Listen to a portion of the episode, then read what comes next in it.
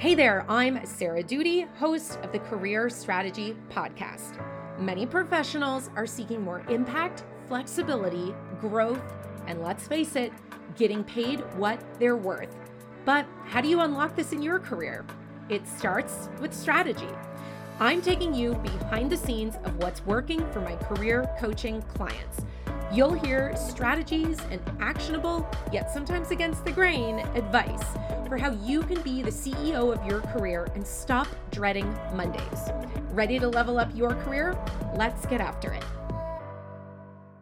Hey there, welcome back to another episode of the Career Strategy Podcast. And you're joining us in the middle of our series all about the job search. So today we will be covering the topic of why you should not play the numbers game in your job search. We've already talked about the number one thing you need to do before you ever apply to a job, why you need to prioritize people over platforms in your job search. And then in the coming episodes, we will talk about how to research a company's culture before you ever apply so you're not wasting time applying to places where you really wouldn't be happy. And then how to deal with rejection in your job search, which is an inevitable part of the process for most people, let's face it. All right, so today, why you should not play the numbers game in your job search. I have a lot to say about this. And the reason is that, you know, multiple times a week, people message me, email me, and say, Sarah, I've applied to 25 jobs, 50, 75, 100, 200, 400 jobs and not had a single interview. And I just wish to myself that they would have reached out to me after they applied to 15 jobs and not had an interview. And the way I look at it is that if you are not hearing back and getting interviews, that's a yellow flag, a leading indicator that something is wrong. Now, where's the problem? There's really three places where the problem could be. The problem could be you are not applying to the right jobs to begin with. It could be your resume or it could be your LinkedIn profile. And we don't have time to go into all of those components today, but if you are applying to jobs and not getting interviews, those are the things that you should be thinking about. And we'll link to them in the show notes because we have some other episodes and resources related to those topics. But I wanted to bring those up because a lot of people just simply don't know what to do if they're applying to jobs and they're not getting interviews. And so they Google or they ask around. And a lot of times people just say, keep applying. Eventually it'll work out. The numbers will eventually turn in your favor, etc. I I just don't buy into that. I think that playing the numbers game sets you up to have a longer job search than necessary and it's setting you up to be on an emotional roller coaster that doesn't just impact your kind of work life, it can also impact your personal life, your friends, your family, your relationships as well. And I don't want that for you. So, here are the four reasons why I really don't want you to play this numbers game in your job search because your career is not something that you should be gambling with, which is essentially what you're doing when you're just applying to more jobs, even though after 100 applications, you still don't have any job interviews. So, the first reason why you shouldn't play the numbers game is that, like I said earlier, it's a red flag that something isn't working. You need to hit pause, and before you go and apply to more jobs, you need to do some detective work and let's face it, look at yourself in your resume a little more, maybe honestly and critically than you have been to figure out, you know what? Maybe there is a problem with my resume. Maybe I spent more time on the design of my resume than the actual words, the content. Maybe I followed that advice out there. Your resume would be one page, but in doing so, there's a really strong likelihood that you're selling yourself short, that those bullet points are just scratching the surface of what you've done. So if you're applying to jobs and not getting interviews, that's a red flag. Something isn't working, and you should be going and trying to figure out what that is.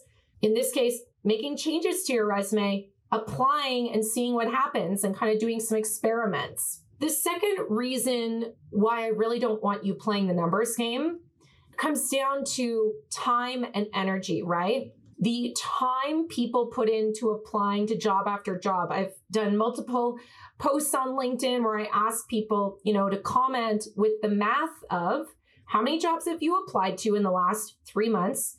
On average, how long did it take you? Okay. Now, how many hours was that? And a lot of people don't think like that. They don't think to do the math.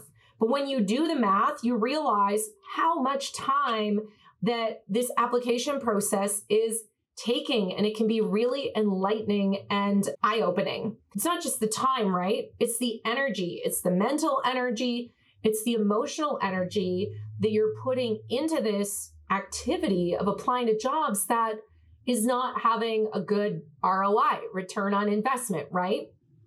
And the other kind of thing that relates to this component of time and energy, this is the third reason why I don't want you playing the numbers game, which is when you play the numbers game and you take up all that time, it leaves little to no time or energy to do other activities in your job search that are much more impactful and influential over whether or not you might get interviews. And you're probably wondering, okay, Sarah, what are these impactful and influential activities that I could be doing that are more effective than just apply, apply, apply, apply, apply, right? Here's what it is it's about building relationships with people at the companies where you want to work. That's one of the most high value things you can do. You could also be customizing or tailoring your resume or that cover letter or that intro email or a portfolio if you have one to the jobs you are applying to. But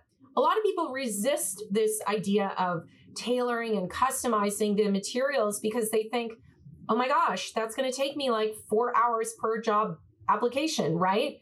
Not true. It doesn't have to be that way if your baseline resume, baseline cover letter, baseline portfolio are really awesome, then you can just duplicate that resume, for example, shuffle around the order of some bullet points, rewrite a few, change the little about me statement at the top of your resume, maybe, and then voila, you have a customized resume for the job you're applying to. And it took you, you know, 10 minutes. Literally, it could be that fast. So you don't want to play the numbers game because it sucks up time and energy that you could otherwise be applying to these more impactful and influential activities like relationships, posting on LinkedIn to increase your visibility, and customizing or tailoring these career materials. And the fourth reason why I really don't want you playing the numbers game is honestly because of your mental health. You know, the job search can be really taxing emotionally, and rightly so, right? But here's the thing the more jobs you apply to, by sheer numbers, the higher the chance you are going to see rejections. So if you know you are very prone to taking rejection negatively, to having that send you into a spiral of negative thinking and doubt and comparison with other people, maybe by not applying to so many jobs, that could help preserve your mental health, right? But if you're applying to 200 jobs, you're probably going to get a lot of rejections.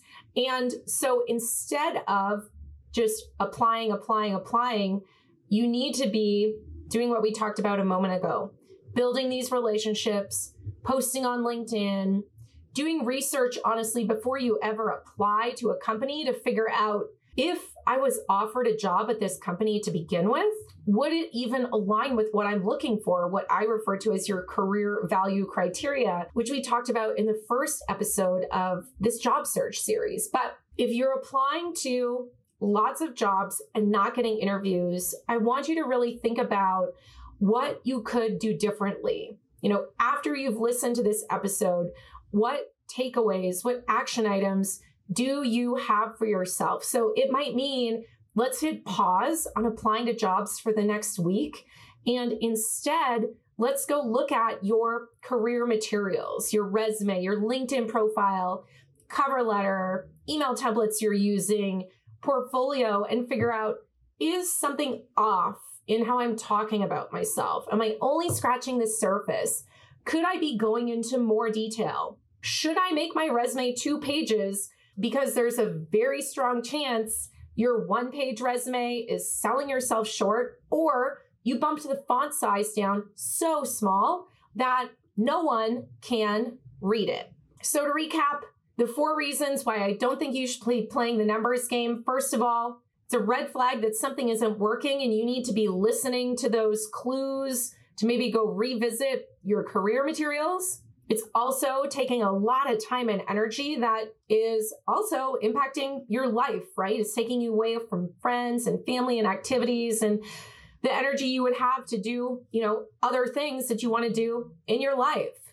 It also gives you less time to do more impactful activities in your job search, like connecting with people, building relationships, tailoring your materials, etc. And ultimately, for many of us, playing the numbers game can really set us up for some impact to our mental health because rejection is hard to face even if you are a positive, optimistic, kind of resilient person.